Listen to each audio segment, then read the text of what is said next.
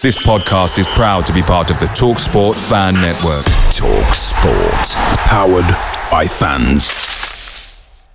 The TalkSport Fan Network is proudly supported by McDelivery, bringing you the food you love. McDelivery brings a top-tier lineup of food right to your door. No matter the result, you'll always be winning with McDelivery. So, the only thing left to say is, you win. Order now on the McDonald's app, and you can also get rewards points delivered too so that ordering today means some tasty rewards for tomorrow. Only via app at participating restaurants 18 plus, rewards registration required. Points only on menu items. Delivery fee and terms apply. See mcdonalds.com. The Talksport Fan Network is proudly teaming up with Free for Mental Health Awareness Week this year. As football fans, we often pride ourselves on knowing everything, from which substitution can turn the game around to the quickest route home to beat the crowds. However, when it comes to discussing feelings with our friends, we might not always feel as confident. That's why we're here to equip you with the right tools so you can reach out to those who can help. If your mates are struggling, let them know that the Samaritans are free to call on 116 123. That's 116 123.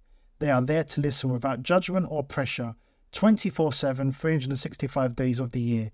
Let's all take a moment to talk more than football.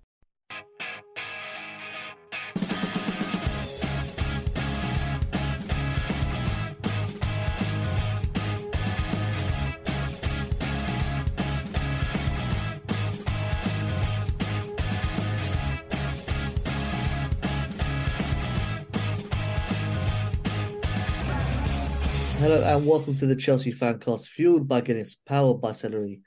The show that after Monday night's depression is actually looking forward to Sunday's game, or or are we? Um, we'll see. Uh, joining me, Dean Mears, of course, Chidgey's still away. Only two more shows, guys. Hang on. Uh, Mr. Jonathan Kydd, JK, how are you feeling? I, am I'm, I'm good. I'm a bit. It's a winter is setting in. I'm wearing my hat. It's a bit cold. Uh, um, um, Looks a bit breezy on the beach there. Yeah, yeah, it's yeah, but it, it's it's unfortunately it's a virtual reality beach, Dean. If it was the real thing, I would be basking. I'd have my chest out, but and my legs out. But no, it's uh, it's if I'm going to go back to my Tuchel banner in a minute. You can tell that I haven't, I haven't, um, I haven't uh, given up on Tuchel. Well, I, I have in the sense he'll never be our manager again. Well, you never know.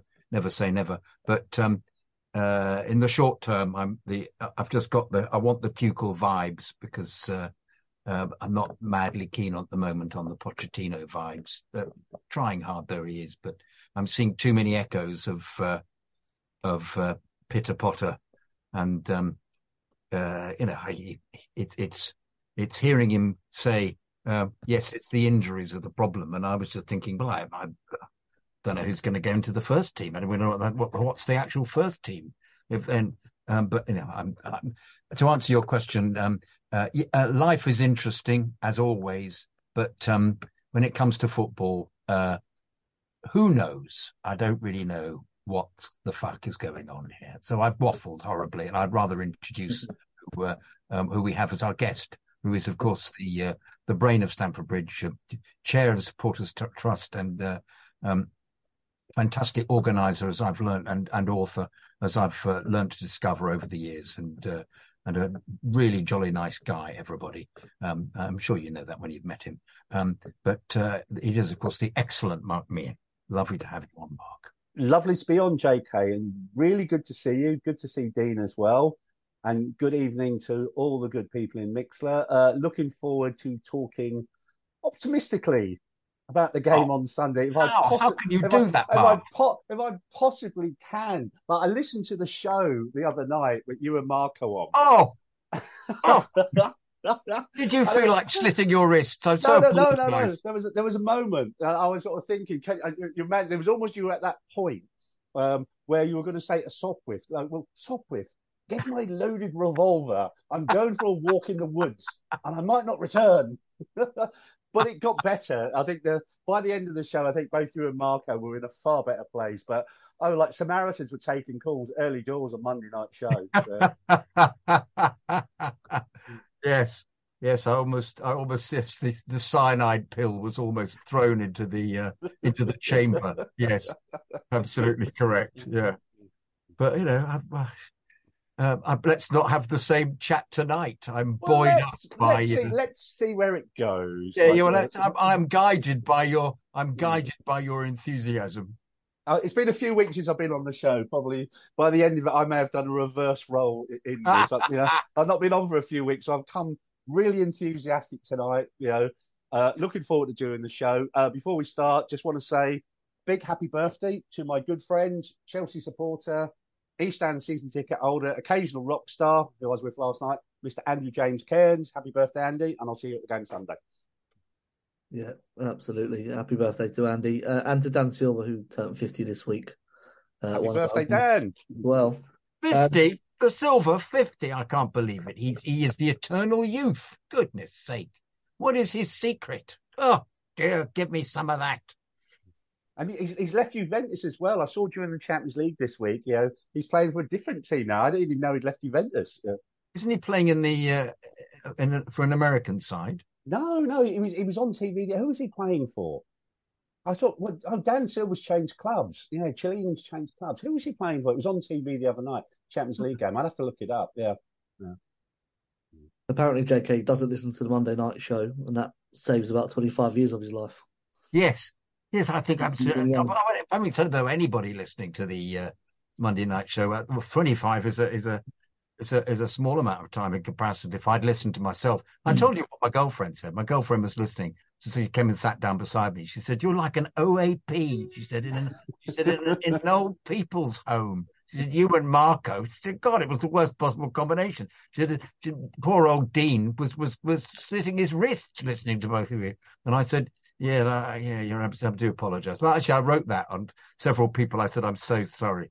Diana Jupp wrote. I said, "I'm so sorry, uh, DJ." I said, I've, "I've." It was a, a low. It was a special low in podcast, podcast, podcasting for for the fan cast. I think because um, oh, I don't know. We just we bounced off each other, but there wasn't any bounce. It was just me and Marco just being. Oh, you know. Anyway, um, let's let's put that behind us, as you say, Dean. I, I still blame Chelsea for that anyway. Yeah, Um, we can blame Chelsea for that. I think you're absolutely right. You're absolutely right. We can. Yeah. Anyway, on the show tonight, in part one, we're going to ignore the football and talk all things business, asking if recent quotes out of Clearlake should be concerning for Chelsea fans. And then in part two, we're going to optimistically look at the team news for both teams, get the selection wrong, and be on our merry way. Uh, remember, you can listen to the show live Live. on Mixlr every Monday and Friday uh, at 7.30 when Chidge is in charge, uh, random times when he leaves it to me. Uh, by heading to mixler.com, that's mixlr.com forward slash Chelsea hyphen fancast. And we're going to get into all that after this.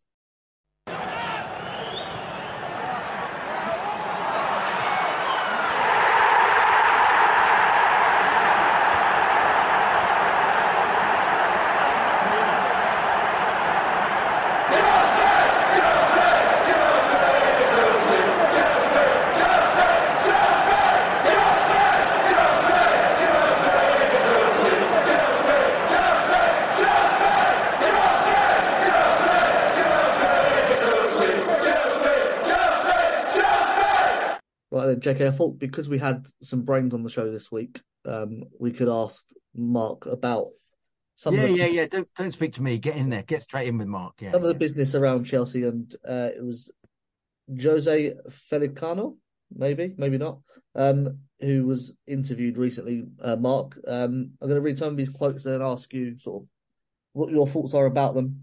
Uh, he said we own, we own about probably about a dozen businesses businesses at Clearlake that are larger than Chelsea. Many of those are actually undergoing even more significant transformations. They tend to be enterprise software businesses, packaging companies, but you don't ask me about those because you don't care about those, and they don't get reported by the Telegraph and Daily Mail every day. You could definitely rationalise that there's a lot more focus on a sports team than an obscure packaging company, but sometimes you have a conversation with somebody that immediately gets leaked to the press, and that was something that was very new to us. Uh, and then, when questioned about the spending, he said, We also sold half a billion dollars of players and reduced the salaries and essentially the OPEX, which is the operating expenses of the business, by over $100 million a year. Um, do you think they understand what they brought, what they spent 4 billion on? Uh, good question, Dean. Uh, I'd like to think they do understand uh, what they've um, spent their money on. and they've come into this with their eyes wide open. But I think what I can say, certainly from a supporters trust point of view, I think during the uh, sanction and sales process last year, um, the supporters trust were, were, the main supporters group who met with all the prospective bidders um, who were looking to take over Chelsea Football Club, including the Clearlake Group. Um, we divided the meetings up between us, uh, and I I drew the straw where actually I met Todd Boehly, and obviously he was representing the Clear, Clearlake Group. But not not just Todd, but all the bidders, um, all the prospective owners during that process. Certainly, from a supporters trust point of view, we set out our hopes and expectations, you know, to all of them from the outset. So certainly from where supporters were coming from, um, I don't think they should be surprised or shocked in, in, in any way. Um, they were understood. Um, they were accepted by by Todd and his team on behalf of Clearlake. And no sooner did they take over in May, and I haven't got the letter to hand, yeah, but we did do an introductory letter to Todd, reminding him of obviously all the things we talked about in that meeting during the bidding process, remind him about the importance of the golden share, remind him about Chelsea's history, um, and all the important things, you know, some of which will obviously be a continual discussion with the club through the fans advisory board. But I, I would say certainly, um, I think they're fully aware what they've taken on. I think uh, on the second part, I think the leaking side, that is something certainly from a supporters trust we've said to the club and their representatives on many occasions since they've taken over. Something is not quite right. That there seems to be a phenomenal amount of things leaking, not just team news being leaked, uh, leaked early. Oh, the, um, the commercial process around stake. Um, that things, things, yeah, the the the the, the short-lived stake sponsorship. Um, yeah, that was being leaked. Um, clearly there seem to be certain journalists that very much are in the know. So if they are, someone's leaking stuff to them. And even again, when we spoke to the club around stake, and we were sort of saying to them, well, yeah, how's this got out? Who's leaking this stuff? So there's clearly a communication issue that someone is leaking stuff somewhere. You know, God forbid if they want to go down the Wagatha Christie route and actually start putting out some fake news to trace it back. Who knows? But I, th- I think they know what they've taken on. Uh, it is a challenge. I think um, they need to address the communications and the leaking stuff themselves. That's not something I think we as supporters can deal with. That that's what they've got to sort their own house and that. I'll leave them to that. And then should we should we be concerned? I think there's a high level of concern at the moment because we're a year on. They've spent a billion pounds, um, but we've gone from being sort of third in the Premier League, uh, world champions in the final of two cups, to sitting 14th in the Premier League. Yeah, and I did say I would be optimistic tonight, um, but it is only five games.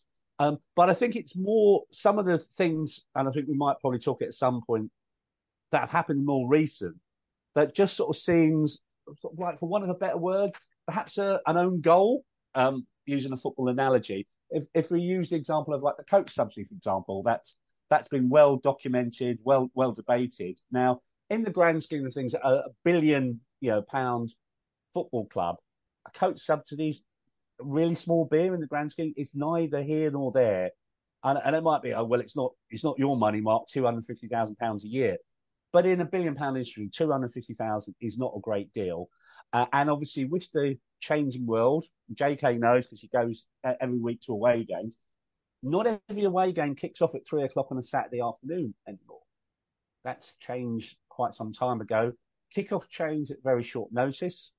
We've already got a couple of midweek games, you know, this season at the likes of Man. So people travelling to those games, unless they use the coach, have to pay for an overnight stay. And also, one of the things Clearlake were very positive on when they took control was the whole um, importance of inclusivity.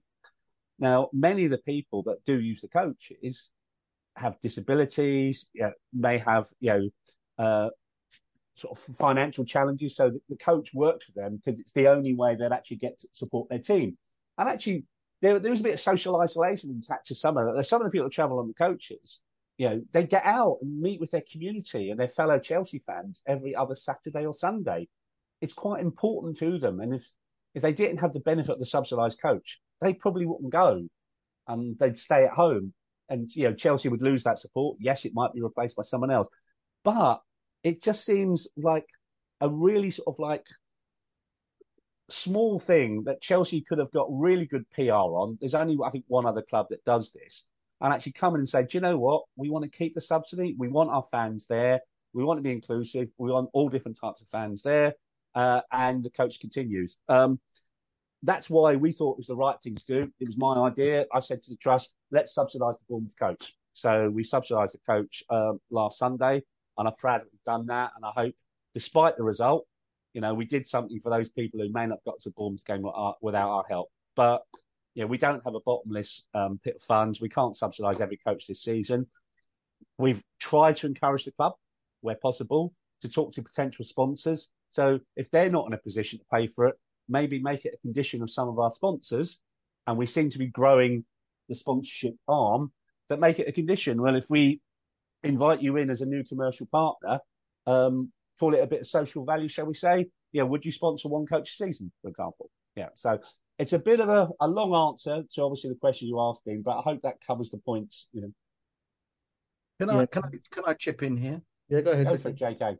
What I, what I found really annoying about the the whole process of the uh, um, the the quashing of the subsidy was that they said after consultation, we've consulted a lot of people over this, mm. which which came across as being completely fake, because I mean, who would they have consulted? Did they consult any of the people who actually went on the uh, the coaches? If they if they consulted them, surely they'd have seen um, that that as you've said absolutely correctly, Mark. Away matches, as home matches, some extent, but away matches are a great source of joy for so many people because they they meet their mates they've been going to watch the football with for years and years. And um, and as I, as I commented on Monday, I think it was that so many of them got so fed up with the football, all they're doing is looking at for their mates at the at the Bournemouth game the other day. Um, which you know is which is a bit of a sad reflection on the standard of the football. But um, there is a great deal of friendship and camaraderie to be had in those coach journeys of people who've been supporting the club for years and, as you say, are infirm or have made a big effort to get to the games. And uh, and I suppose I suppose you could say, well, it's not not up to the club to um, to mollycoddle people who are disabled in some way, which is a dreadful thing as it's coming across. But you, that's the feeling I'm getting from this: is they're actually, uh, um, that you know, they're cocking a snook at people who are uh, great supporters who've become disadvantaged. And it's, it's, uh, you're right, Jack. It's, it's, a it's a PR own goal, really. At the absolutely at the absurd, ridiculous, yeah. beyond belief. But it's as if to say, mm. after a lot of consultation, well, if you'd consulted people properly, you'd have thought, actually, this is rather essential. But it, it, the, I felt that they, when they said that we've consulted, it made their their case even worse because obviously they hadn't if they'd consulted it properly they'd have had m- many people saying this is this is so essential for the well-being of so many supporters you know who've who've, who've been supporting the club for years and years. You you should uh, who, who, are who are aren't having a great time of it. You should be you should be pleased to be in a position to uh, to be able to subsidize this or help or as you say find a solution rather than just dumping it. I mean, I'm, it's really annoying. This I have to say, absolutely absurd. Mm. Um, no, no, I, I, I couldn't agree more. And I, and I think that your, your point is a good one. Find a solution. Yeah. In, in, in any kind of walk of life, and this is business as well. And I appreciate there's a need for financial sustainability, and they've got to balance the books. They've spent a billion pounds, etc., etc., etc.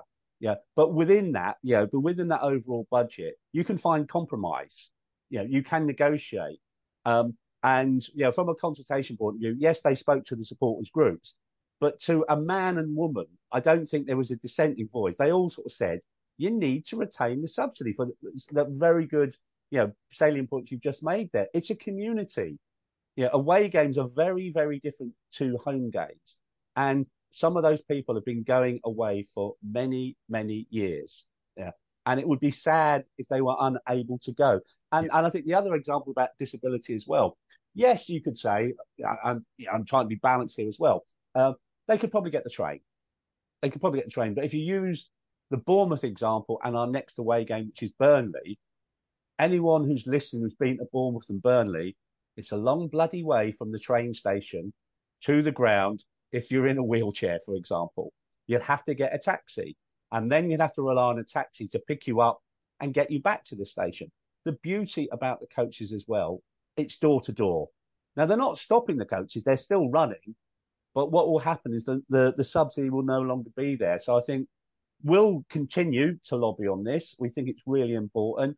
We'll continue to encourage the club to talk to sponsors, but we'll try and do that as well. And actually, we'll try and talk to people because we are in a position, uh, Chelsea Football Club, we do have um, some wealthy fans who have a social conscience as well. So we'll try that angle as well. Okay, might, people might say, well, you let the club off the hook then. But actually, it's about doing the right thing. And I think if they retain the subsidy or on the back of all the press noise about this, said, do you know what? We've listened, because it's called consultation, what supporters had to say. We've listened to what the wider community, Chelsea fans, have had to say.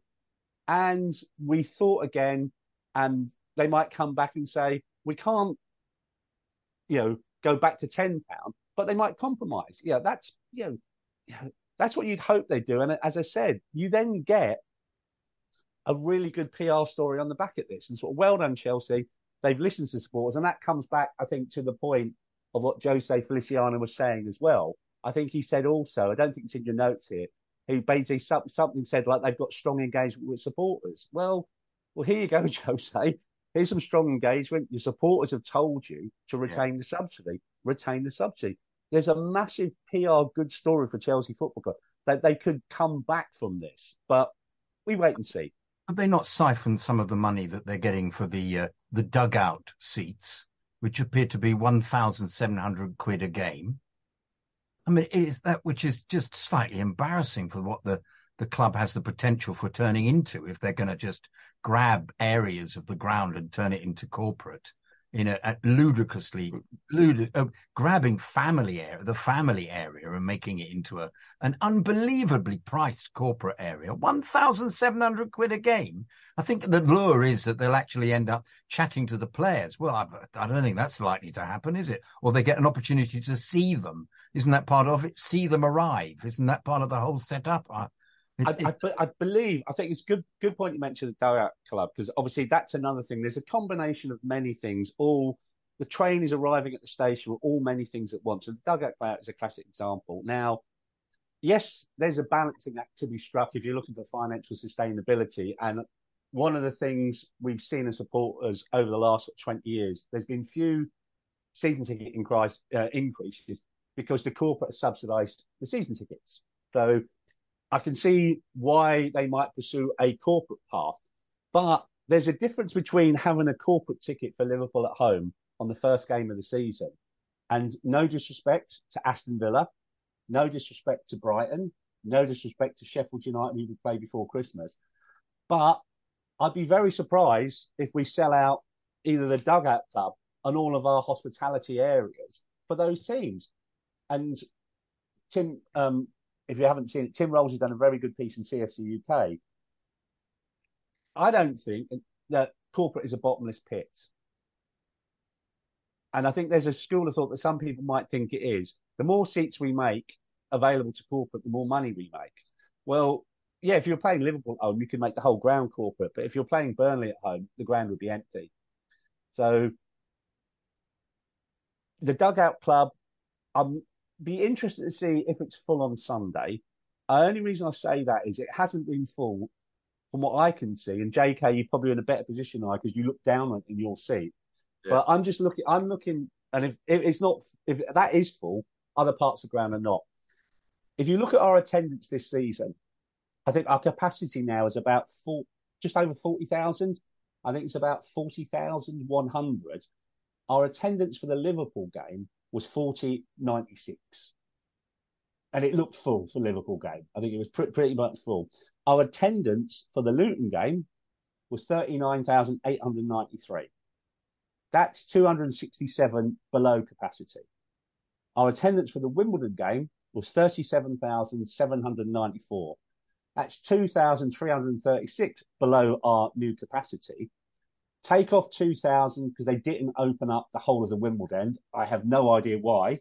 It's not as like, you know, we're going to be fighting with the Wombles uh, anytime soon, even if they pick up the litter and take it back to Tobermory afterwards. Yeah. So there's probably 300 seats that weren't used there. The last home game against Forest, the crowd was 39,803, so even lower than, yeah, I think the, the Luton game. And it'll be interesting to see what the attendance is on Sunday against Villa. If it's anything lower than 40,000, we've got empty corporate seats.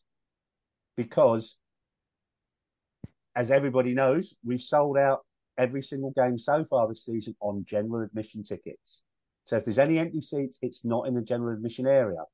So come back to what I said. Liverpool game, everything's sold out. General admission corporate. Other games, not so. There's empty seats. There's empty seats in the dugout club. There's empty seats in the executive club. There's empty seats in the new champions club, which is again in the Matthew Harding end. And there was away supporters in there. One of the stewards told me for the Liverpool game, celebrating the goal above the Matthew Harding end, potential source of conflict. Um, so the problem is, depending on the opposition, you'll sell corporate tickets or you won't sell corporate tickets. And if you don't sell corporate tickets, that seat lies empty because it doesn't go to general admission. And a nil seat, uh, an empty seat is nil revenue. And if we are trying to go now, different to the Abramovich era, to a period now of financial sustainability, you need that stadium full every seat every week. And if the corporate people aren't buying the tickets, they should be made available for general admission. Yeah, I mean, it feels to me, Mark, that someone's having a performance review and they're saying, "Well, I've done uh, saved money, reduced, removed the coach subsidy, I've created the dugout club, uh, Westview uh, price increases." These are all things they're looking at as positives, whereas we as supporters are, are, are sitting there thinking, "What are these people doing to our football club?" And it seems to be we're at odds with each other on so many things right now. Is that no, you feel I, like I, performances aren't great as well on the pitch? Well, I, I, and I think that that's that's part of it as well. I think if the team was doing well on the pitch, and if you look back at our history, Chelsea supporters always find things that they might want to criticise that are non-football related. Even go back to Ken Bates' day, some of Ken's price increases, electric fences, you know, you, you, you know all, all the sorts of things gone gone on there if the team is doing well on the pitch, it will dilute some of those issues. And it may not push them away completely, but it might dilute them. So if the team is successful, it's in the team, say, in, in the top four Champions League chasing place, it dilutes a lot of the noise. If the team isn't doing well, as we saw last season, and let's be clear, the new administration wanted to put prices up last season. They wanted to put season ticket prices up. We lobbied, met with them on many occasions not just because of cost of living crisis. For our worst season, probably since we were relegated in 1978, 79. I think if they put prices up, I think they'd have seen a tremendous pushback from Chelsea supporters. So it's going to be interesting. Riots, do you think, Mark? There've been people. No, no, no, no. I don't, I don't. I don't think it's right because I think if you look back in our history, you know, we might complain, we might whinge, we might moan a lot, but there hasn't been many occasions in our history where Chelsea fans have resorted to sort of direct action even when we did the 50 years of history show, JK, and we talked about the whole Harding Bates thing, and I said at the time, I was smack bang in the middle of that with the, the Chelsea Independent Supporters Association, and we knew Matthew well. And there was no supporters protest planned for that Tottenham game that day when Ken had the dogs on the pitch at half time. But the thought was, you know, that fans would um, invade the pitch, you know, protesting on behalf of Matthew. Yeah, yeah I was there. I was smack bang there. That was never even discussed or talked about. So, you know, Chelsea fans historically, the only time they've taken direct action in more recent times is what everybody knows was a few years ago around the Super League. Uh, on that night, we played Real Madrid, and they protest against plans for the European Super League. Yeah, but yes. we're in a, we're in a funny place, I think, as supporters at the present moment in time. I think and I think, although I took the mic earlier, your, yours and Marco, with your experience as Chelsea fans, been going for years, and I think Tim and Chidge are in the Athletic today. There's a yeah, there's uncertainty going to games now where people go, yeah, we're going to win today, blah blah blah. So there's uncertainty, and that might rub off on the players on the pitch. So we've got that. So people aren't necessarily enjoying their football, and I think I think you you or Marco might have said it. It was a great day out of Bournemouth last week, spoiled by the football, which is which is a common theme. Yeah. So people aren't enjoying their football at the moment. We might be playing some good passing football. We might have possession, but we're not scoring goals. Scoring goals is the name name of the game, and we're not we're not sh- probably shooting enough. And there's that always that tippy tappy last last pass. Then throw in all this other stuff that's happening behind the scenes. Yeah, and then you know people have got more reason to be fed up. Yeah, more reason to be annoyed. Whether it's the coach subsidy, whether it's the introduction of the dugout club, whether it's the introduction of the champions box um, in the Matthew Harding end, whether it's the reduction um, in the number of pages in the program down by 30 pages, increased by 50p, which you translate to paper costs, is a 100% increase. And also, which I don't think many people have picked up on, we've lost Pat Nevin in the program this season and on the, the Chelsea website. Now that's gone under the radar, and I'm really sad that Pat's not writing in the program and not on the website anymore. Pat's column, you look forward to reading each week on, on the website. So has Pat just been let go? Might have been freelance. Yeah, was that a financial sustainability cost cut? I don't, I don't know. But I think it's really sad that Pat is not writing for Chelsea Football Club program every other Saturday and on, on, on our website. Now, Pat's decided to do something else. I know he works with BBC. That's fine. But, you know, there's all these decisions being made with the thrust of it being around financial sustainability. And then, and then again, managing the PR thing, they then decide to put two new statues up. You know, you know, now, you know, don't get me wrong. I actually think that might be potentially a good idea. I'm not necessarily sold in two lions. And if you hear where is that happening? Where are they going up, Mark? Um, the, one of the statues is going at the front gate. You know, as you walk in the main gate, and you, have got that um, security box. It's going on top of there, uh, and it's the same then at the shed end as well. They're both going, I believe, on the security box. But deciding to have two new statues five minutes after you've cut the subsidy again just looks like poor PR to me. You could have, if you wanted to have statues, and you think about it, we've got the Osgood statue, and probably the best atmosphere for a game I've been to for quite a while was the Vialli game. Now, here's a scenario. If the club wanted to put two statues up and come back to Jose Feliciano's point about supporter engagement, had they said to supporters, we want to put as part of the overall improvements, and they've done some good improvements on match days, a statue at both ends of the ground. If we do a survey, and if I surveyed you, JK, say, what two statues would you like to see at Stamford Bridge? What would you say? Um, I would choose players rather than. Yep, go for it. Rather than uh, um, just symbols of the badge. Yeah.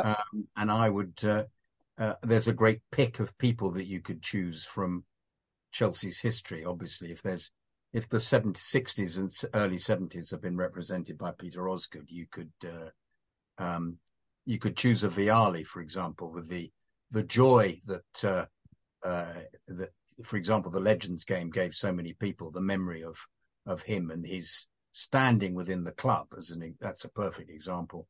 Um, and do you know what? You would be right. And listeners, JK and I, I've only just seen the notes before we start tonight. We haven't compared notes, and I would have given the same answer as JK. And the reason why I, I would go for Vialli and this is how you manage PR and you manage what they'll call the brand. If Chelsea had put a statement out the day of the Legends game, which was, as I said, the best atmosphere in years, and said, we're going to erect a Gianluca Vialli statue at the front of Stamford Bridge. I don't think you'd hardly seen anything on social media about this. And people will go, what a great idea. If they'd said, we're going to have a statue either for Ted Drake or Jimmy Greaves or Dave Sexton or Peter Houseman or John Hollins or Peter Bonetti, yeah, again, I think most people said, what a great idea. Yeah. Don't get me wrong, that, those statues might be fine when they're put up, but I'm not overwhelmed about a lion statue. If you're going to do statues, do them to deceased people that have played a fundamental part in the history of this football club. To me, rather than because all the people you mentioned were fantastic representatives of the club and uh, yeah. and great players, uh, mm. and you could argue perhaps that Bobby Tambling would get one as well.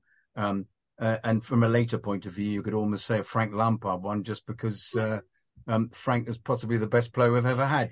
But in terms of in terms of the love of the supporters, the other player at the Legends the other day who got the love was, of course, Gianfranco Zola, who did such an enormous amount and was such a, a dear character as well. So, from a PR point of view, for me, that would have been another possibility of a statue.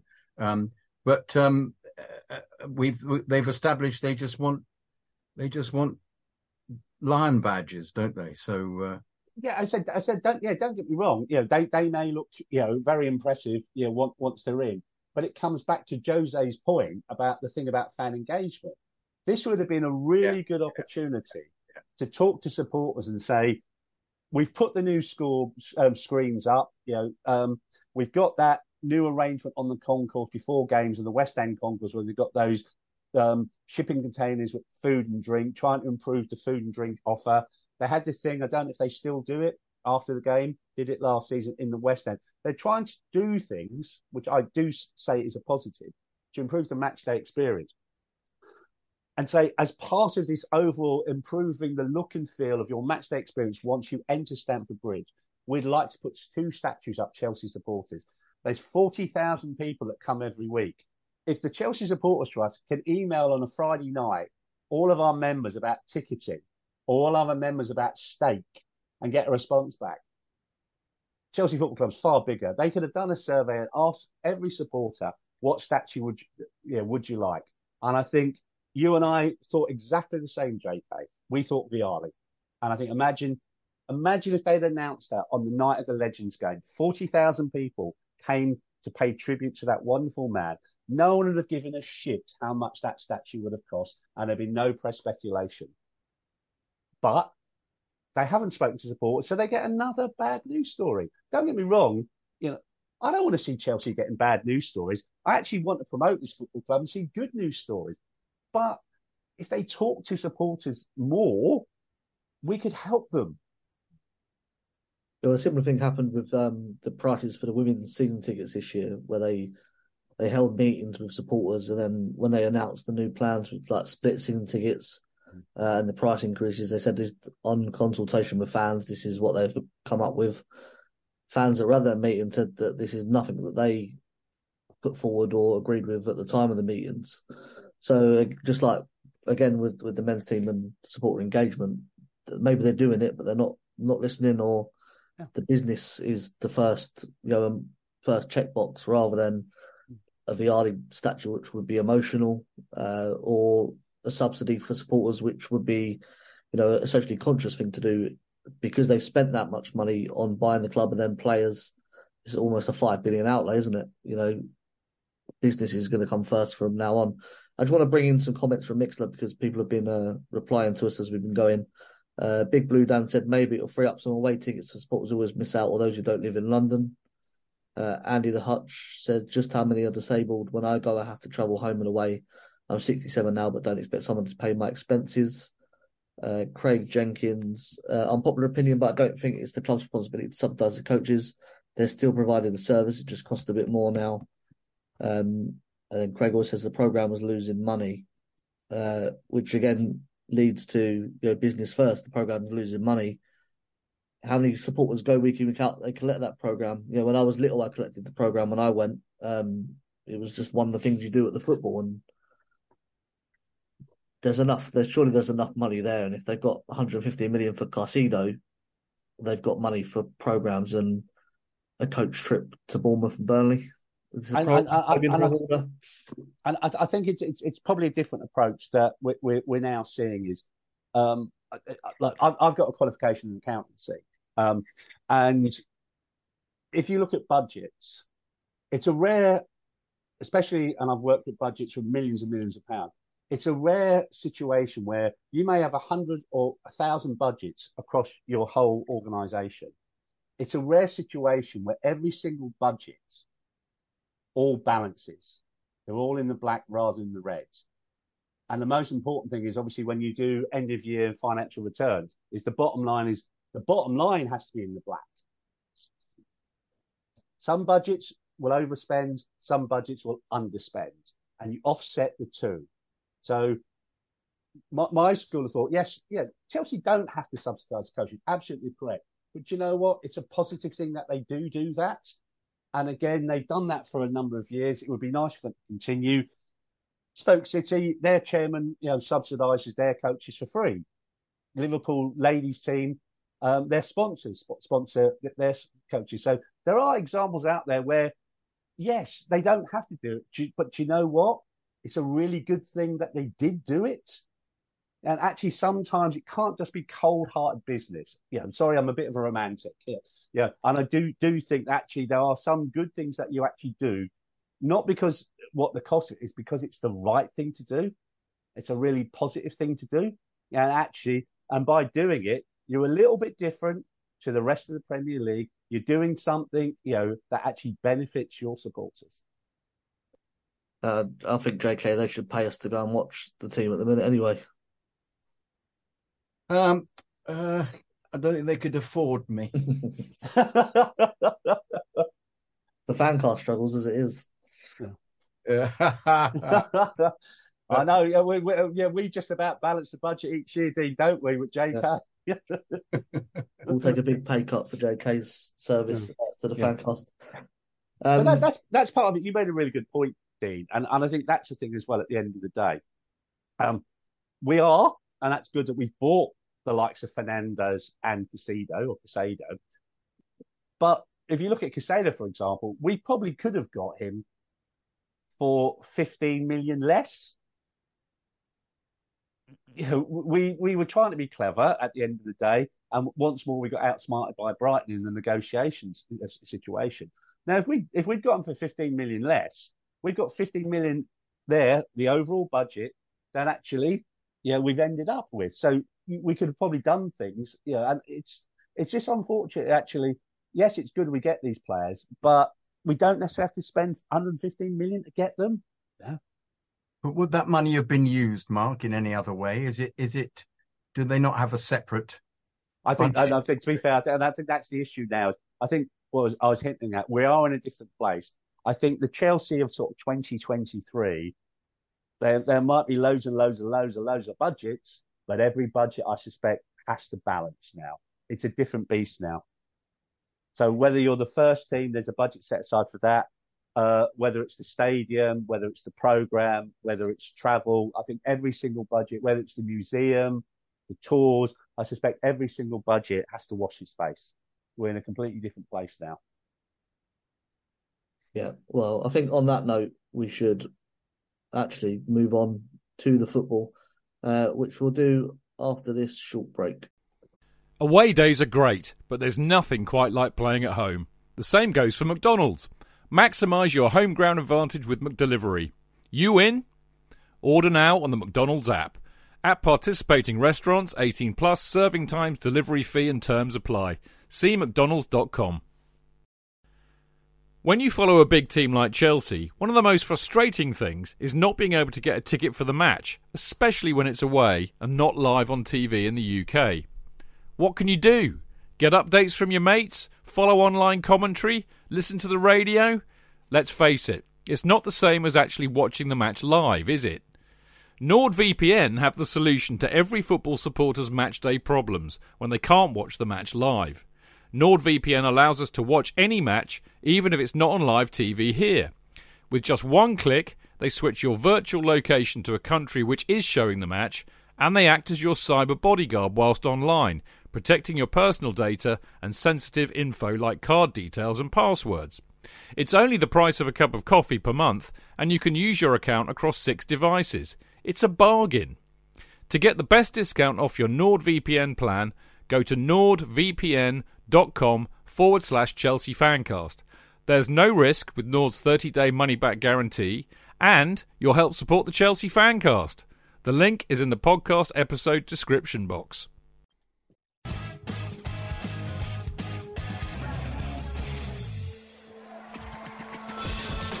Real fans, real opinions. I'm Jason Cundy, and you're listening to Chidge and the Boys on the Chelsea Football Fancast. Total nutters and proper Chelsea. Footballfancast.com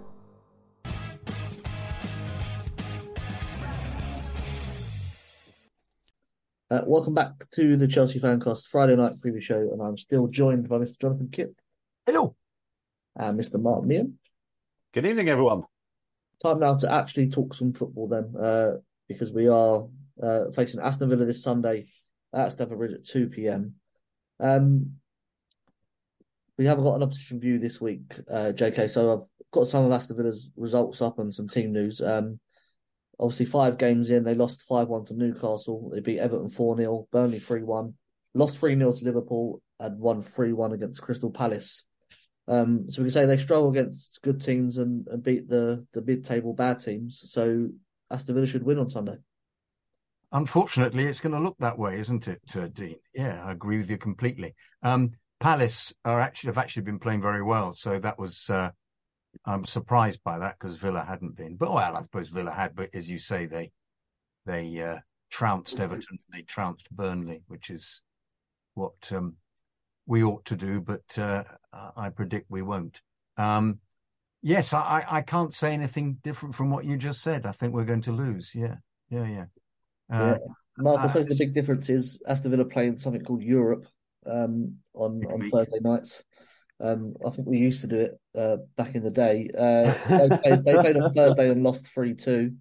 Um, we've had a full week in training. Does that put some more pressure on the players to perform? I don't know if it puts pre- pr- pressure on the players. I'd like to think that works as an advantage for the players. Um, I was in the pub last night uh, and the Villa game was on. And I think, how many changes did they make? About half a dozen changes? Yeah. Five They made, changes. they made five, five changes. Uh, and they were beaten. I know it's 3 2, but yeah, I think Warsaw seemed, from what I saw in the pub, des- deserved to win. And um, Villa's manager came out afterwards and sort of like denied, you know, he wasn't, you know, he's course, he's taking the competition seriously. Uh, but they'll clearly make changes on Sunday. So there was players, I didn't look at the team, so I don't know what, what players they've, they've rested for Sunday. But I think the fact that they've had that game, they've lost that game, they've got a trek back from Poland, uh, and we've had a fresh week to prepare. This was what we've said, one of the, and there aren't many, one of the benefits of not being in Europe this season was Poch would have more time with the players. He wouldn't be interrupted by you know, having to play European games. So I'd like to think that he's had you know a really good week with the players. He's practiced something called shooting, and shooting quite often. Um, at any any part of the pitch and just shoot like Frank Lampard used to do, and it used to go off like a pinball, or three people can go in. So it's always worth taking a shot, Conor Gallagher. Um, and I just think that sooner or later, our our fortune has to change. We are we are possession based. We are holding the ball. We are creating chances. We're just not finishing them. And I think what's probably going to be really important on Sunday, if we are to beat Villa, I think we need an early goal. I think we need to get at Villa early and try and get a goal. And I think why I hold a level of optimism um, is I watched Villa against Newcastle this season, and they were very open at St James's Park. And one of the frustrations that we've had to endure over many home games, uh, few of which we've won, is we seem to struggle with teams, you know, who play many men behind the ball. They might puck the bus. They might have a low block, which all the kids in the know talk about, but I have no clue what they're on about. So they, they play very defensively and try and hit us on the break. But they start off playing for a point and sometimes sneak a win. I don't think Villa play like that. I don't think that's their style. Yeah, I don't think that's Emery's style as well. So I think Villa will play a very open game against us. And I think that helps. Our best home game this season has been against Liverpool because Liverpool do not park the bus. They come out and play. We play better against teams that come out and play football. We struggle against teams who have no ambition and park the bus. So I think if Villa come out and play, we come out and play, we get an early goal. I think that bodes bodes well. But it's going to be tricky because you then need the fans behind you, and it's as we said earlier in the show, it's difficult for fans at the moment. You know, they're, they're uncertain which Chelsea will turn up. Yeah, is it the Chelsea we know and love for many years, or this current version that is taking time to get used to each other, taking time to settle, and some of whom are still probably living with the legacy of last season. in the press conference today, um, Pochettino said, uh, "I believe three times. I believe. I believe. I believe that the uh, the fans will be will turn up and be behind us." Um, sort of missing the point, really, which is that uh, if the team doesn't play very well, it's it's tricky for the fans to uh, to be inspired. It's tricky for the fans to to react to to a poor performance. Um, I agree completely with what you said about uh, uh, Villa giving it a go because that's the way that Emery plays. Mm. So I was actually um, I, I, was um, what's the word? Not bewildered, but I, I, didn't quite understand why they lost last night because mm. the, the, Europa League is his is Emery's big success because he had huge successes with yeah. Valencia, didn't he? So, hmm. um, I mean, it's obviously you, it's still it's still winnable, but they've got to go there. So perhaps um, it, it, was. I find it slightly strange that he was that that he looks as if he's going to be putting a first team out against us and didn't put a first team out against um, the European side. But perhaps he'd he'd assessed them wrongly and he won't make the same mistake. But um, uh, I mean, he he's managed to turn them round, hasn't he, uh, Emery? Because I think they were they were very low down at the beginning of the year when he came, and then um, uh, he just seemed to assemble them into a side that believed in themselves. I mean, they've obviously got you know they've got a World Cup winner in Martinez, who's a nasty piece of work, but um, uh, never... I'd have him as our goalie. Uh, hey, I was about funny enough as you what I, I, was what I was about to say. I think he's got he he certainly bosses the box and has got a, an attitude. Um, um, and Watkins has been transformed by uh, by Emery, a, very good predator. Uh, and I think they're missing Mings, who's once again been been whose performances have been improved, and they bought Tielemans, um, who was always a decent player, but I don't think he gets in the side. I think he's more of a sub. And Cash has uh, has gone up. Uh, in, I, I, always thought he was a good player actually when he played for Burnley, but he's um, uh, uh he's a very very um, energetic defender, fullback. Um, Douglas is a good player. Leon Bailey, who initially I thought we were going to buy, didn't think he was good enough, appears to have stepped up. And they've got the the fantastic John McGinn, who is really a, a terrific performer um, nasty, nasty piece of work gets in the way is uh, is is like Billy Gilmour one step up really. Um, and he scored against us last year. If you remember McGinn, um, he was man of the match as well. He was, was against us. He really was. Potter saying that he wasn't an ex- unexpected goals. I think I mentioned that the other night. Um, but um, uh, and Digne's quite a decent player as well. They've got some decent players. And when Deer, it's just interesting the way that that uh, he's managed to get them um, get them to play as a team, which is something at the moment that we're not we're not seeing our our chaps do. Um, uh, I think it'll be interesting to see who, who Pochettino selects. I mean, um, this this at the press conference, I was intrigued to hear somebody saying, you know, would and even he echoed it. It would be nice to have, you know, everybody fit, um, and then we could have the first team playing. And you think, well, I'm sorry, nearly everybody who's who's unfit is um, uh, uh, wouldn't get a necessarily get a place in the first team, or you don't know who they are particularly. They don't know how they're going to play. And he then slightly went came back upon himself by when he was asked about um, was Broja going to come back in immediately, um, and he said he hasn't had any competitive football for nine months. Why would I want to put him straight into the team when he needs to be coaxed in slowly? Which made great sense to me. But once again, it's that theory that somebody who hasn't played somehow gets better on the substitutes bench, or uh, whereas in actual fact he he has to be tried out and treated with kid gloves because he had such a nasty injury.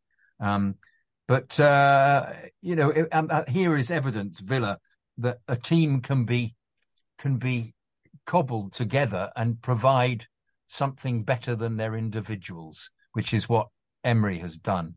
And uh, and you know, to an extent, we there's hope for us in that he should be able, shouldn't he, uh, Pochettino, to get to get a performance out of the team um, that ends with the ball in the net. I mean, one of my fears is that Jackson is also the other thing about Jackson. Jackson's on four yellow cards, and if he gets another yellow card, then um, uh, who on earth is going to play centre forward if Broja isn't fit? Who's it going to be? What what, what are they going to dredge somebody up from the uh, um, uh, from the academy. I say dredge because the academy at the moment doesn't seem to have a um, a, a, great. Um, it, it, doesn't seem to be the, the, the most interesting thing for the uh, for the owners, which I think is such a shame. I think there's a very good young player, isn't there, uh, playing in the academy who keeps scoring. It would be nice to see him. Um, I can't remember his name. Do you remember his name, Dean? Do you remember his name? Uh... I, I, I, well, oh. we had what's it? Was it Stutter was on the bench last week at Bournemouth, and I think he's he's been scoring goals. It's him. It's him. That's right. That's him. Yeah. It's him.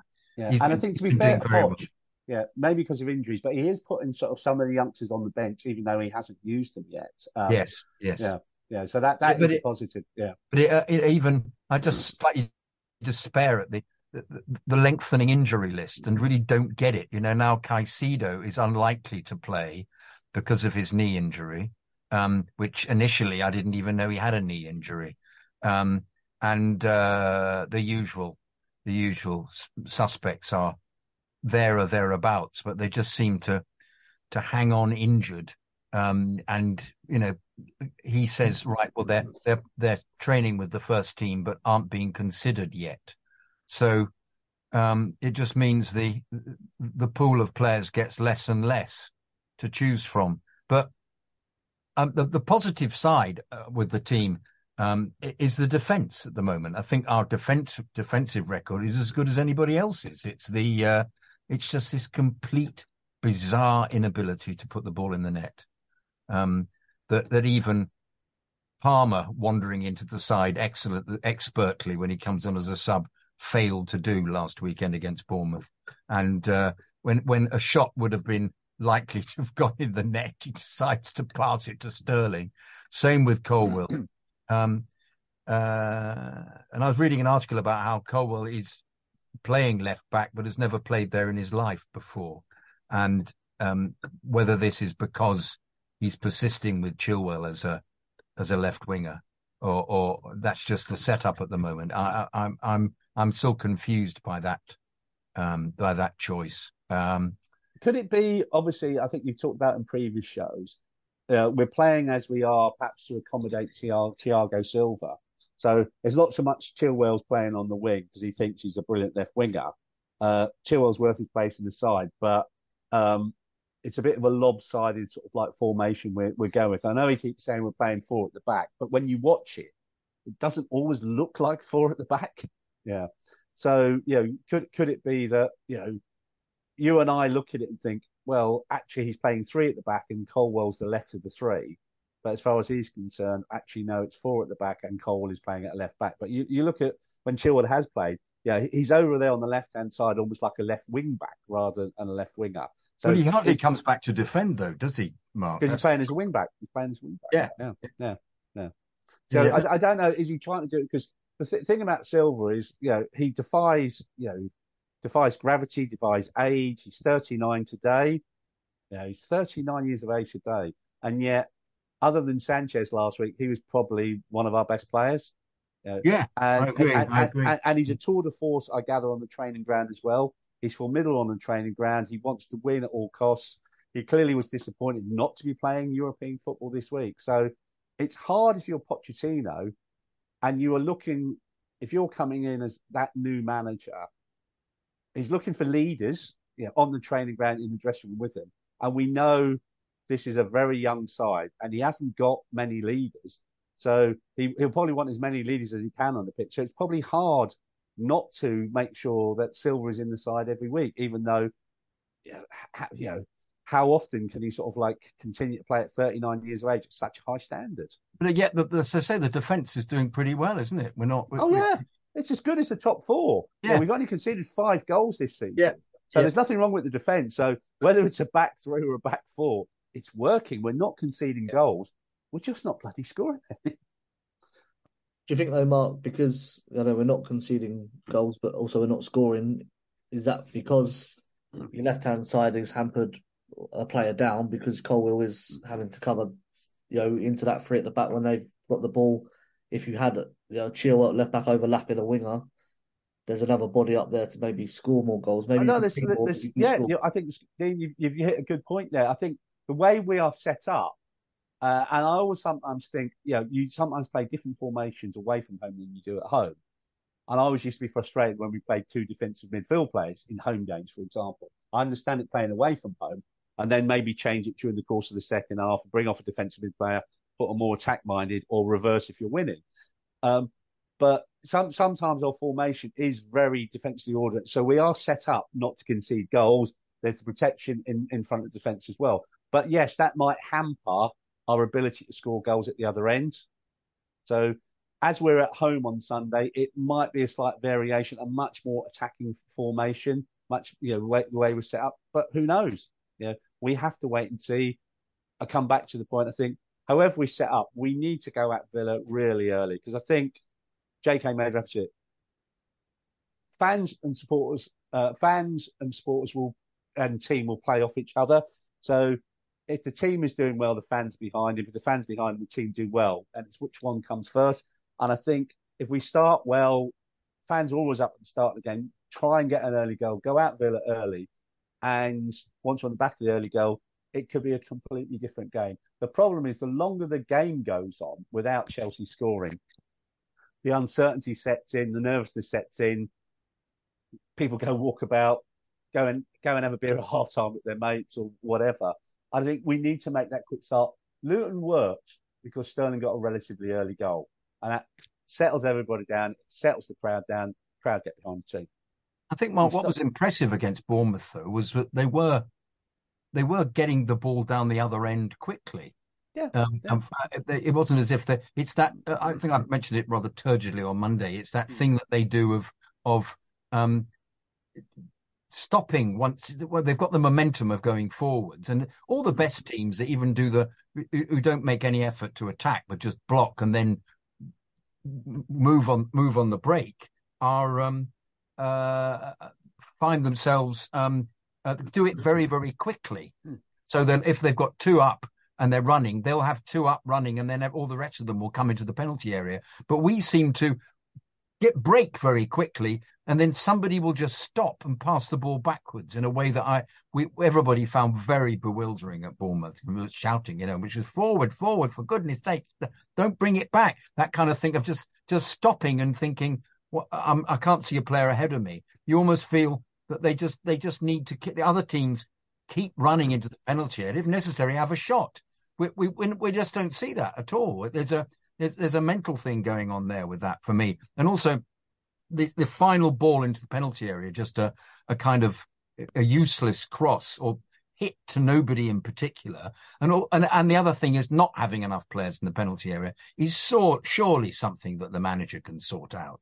I mean, uh, they, uh, but as you say, if, I suppose if they are, if they are defensively minded, it's not going to be a case where you're going to get everybody leaping up to attack. But we are seeing us attack at speed. It's the fact that they then sort of slow it down through, it's not through a lack of options. It's through, I think, a lack of confidence somehow, uh, which I, which once again should surely be sorted by the manager. No, I, I, would agree. And I think we've had that benefit of that, that week on the training ground, not interrupted by a European game. We haven't been to Poland. We haven't travelled across Europe.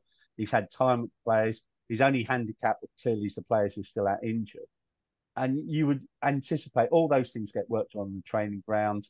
We see enough stupid videos online of players shooting the goal. So he's had time to work on it. It's another week, another week working with that same group of players, getting to know the way the manager works, getting to know how the players think and feel. This is a brand new team almost. We've only played five games this season. It's frustrating that we are 14th in the table, but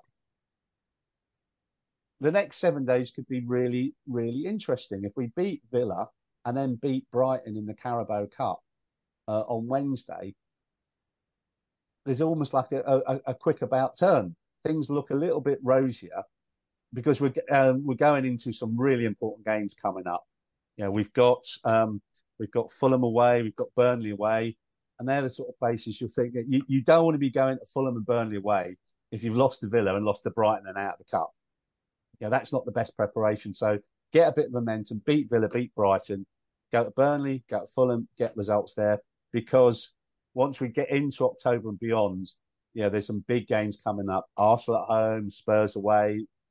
Brentford won't be easy. We've got them at home uh, in October. Then we hit December. We've got the likes of like you know Man United away. We've got City at home in November. So this is an important week.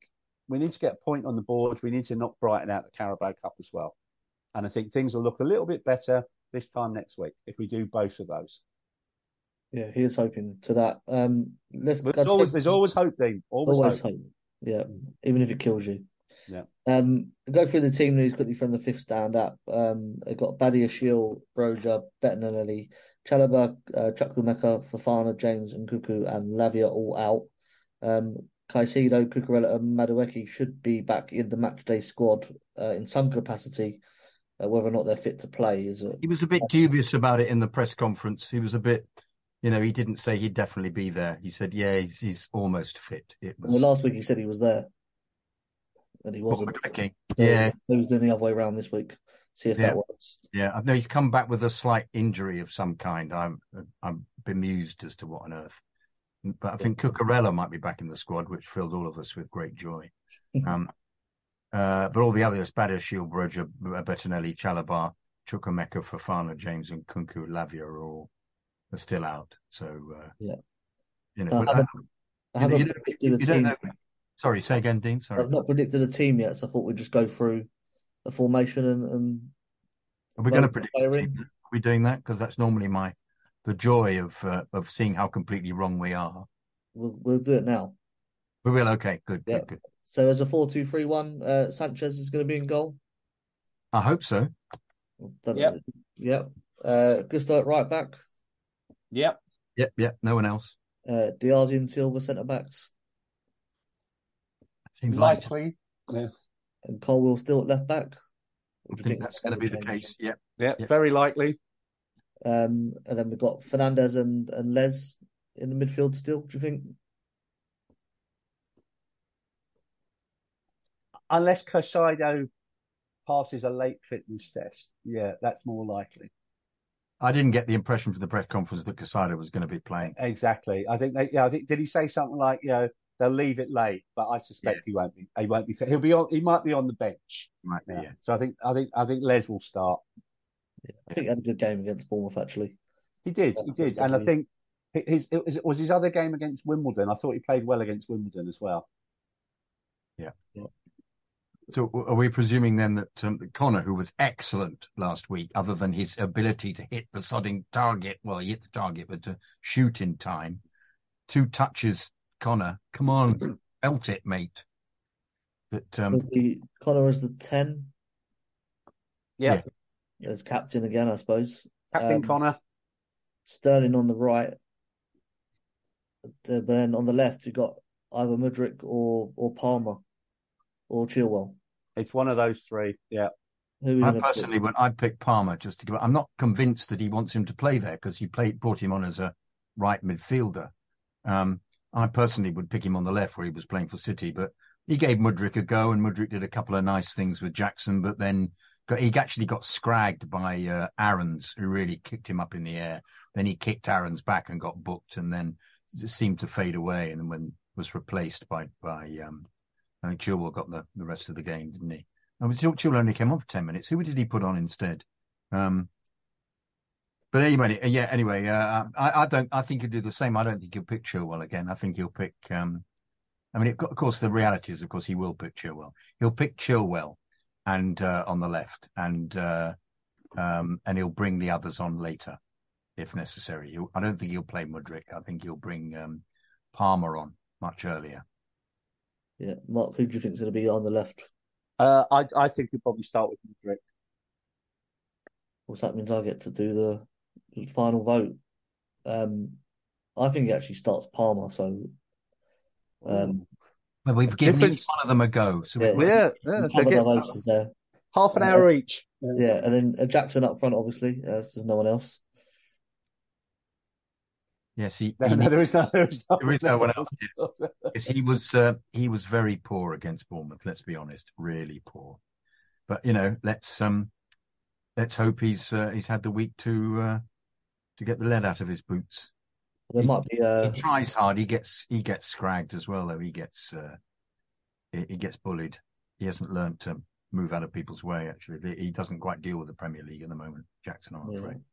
There might be a I Benson think I think yeah, he'll, he'll, uh, Mike Bassett on the in the dugout club. Maybe they get on up front. Um, so last thing we're going to do is prediction then. Um, some good news. Apart from last season, Aston Villa haven't won at Stamford Bridge since 2011. Uh, last five games, we've won three, drawn one, and lost one. Um, obviously, they played Thursday. We've had a week off. Um, JK, ever the optimist. What's the Two-two. score gonna be? Two two. A Desmond. Yes. Yes. Mark. I've done my Prem predictions for Sunday, uh, and I've gone for a two-one victory to Chelsea. Yeah, I would would say one all, but I want to finish positive, so I'm going to say three one to Chelsea, uh, as well. So three points, not Brighton out, and then go on and win the league. Um, so I think that's what the people want to hear right now. Yeah, Um, yeah. Okay. Yeah, yeah, I'll be more positive. 5 0. yeah, what have you gone for in the Prem predictions, JK? Yeah. Uh, I think um, 2 1. To Chelsea. Yeah, I've I've evolved since I did it a couple of days ago. So Yeah. I think it's Yeah, so t two victories and, and a draw then, um, is what the people are getting this uh this week from us. Um, JK, um, good to see you again as always. Uh, back Monday, of course. lovely to be on. I, I'm I'm I'm less miserable, but um, I, I approach each game now as a kind of you know adventure. You just think, what on earth is going to happen? With hope, as we keep saying, will you hope they're going to just turn up? There's this thing each week. You think somehow they will have been gelled into a magnificent all-purpose side who beat everybody. Um, but in reality, what we get is decent defence. Ball comes out quite quickly out of uh, defence to midfield with some decent uh, passing, and then the final third, it all falls apart. So uh, you hope that Pochettino will um, will sort it out, mate. Sort it out, Poch. Well, he's had, he's had a week. That's more than Yeah. enough time in football to make some changes.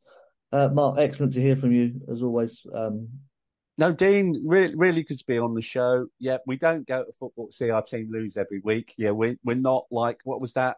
Michael Palin comedy, ripping yarns, Barnstoneworth Rovers, who got absolutely tonked every single week. People don't do that. They go along on Saturday or Sunday or Monday to see their team win, or, or hopefully see their team win. So let's hope, obviously, good week on the training ground, another week in as Pochettino's manager, another week working with a new group of players. Hopefully, some of that possession football, chances created, can actually turn into goals. Um, just uh, to think, mention as well, if people are coming down uh, to Stamford Bridge on Sunday, uh, just to mention that um, we'll once again be supporting our Over the Line campaign um, through the Supporters Trust in the T Bar on Sunday.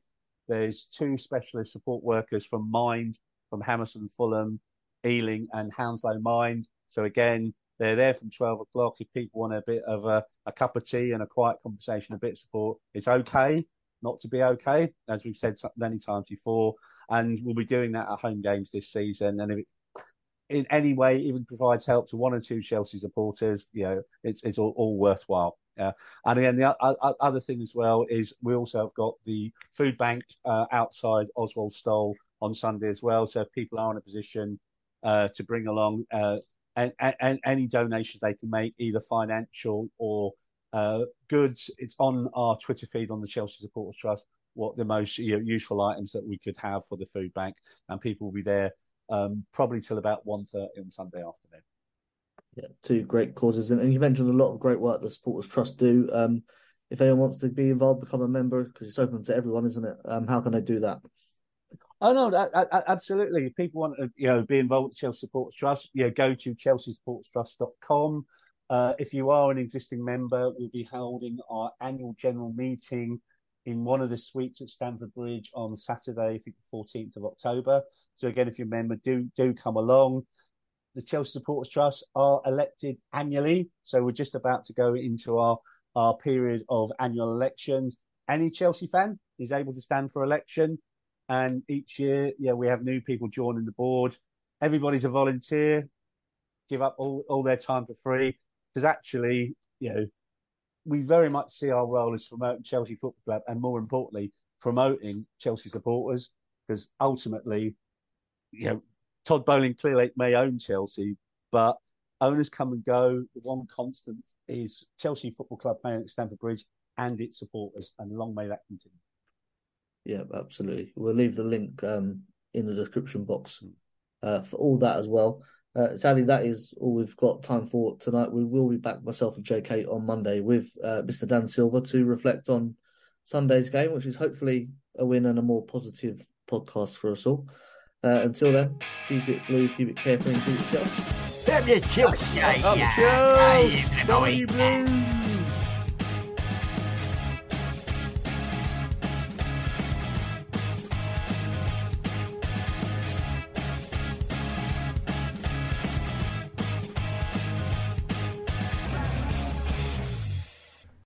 The Talksport Fan Network is proudly teaming up with Free for Mental Health Awareness Week this year. As football fans, we often pride ourselves on knowing everything, from which substitution can turn the game around to the quickest route home to beat the crowds. However, when it comes to discussing feelings with our friends, we might not always feel as confident. That's why we're here to equip you with the right tools so you can reach out to those who can help. If your mates are struggling, let them know that the Samaritans are free to call on 116 123. That's 116 123. They are there to listen without judgment or pressure 24 7, 365 days of the year. Let's all take a moment to talk more than football. It's the 90th minute. All your mates around. You've got your McNuggets share boxes ready to go. Your mates already got booked for double dipping, and you steal the last nugget, snatching all three points. Perfect! Order McDelivery now on the McDonald's app. You in? At participating restaurants, 18 plus serving times, delivery fee, and terms apply. See McDonald's.com.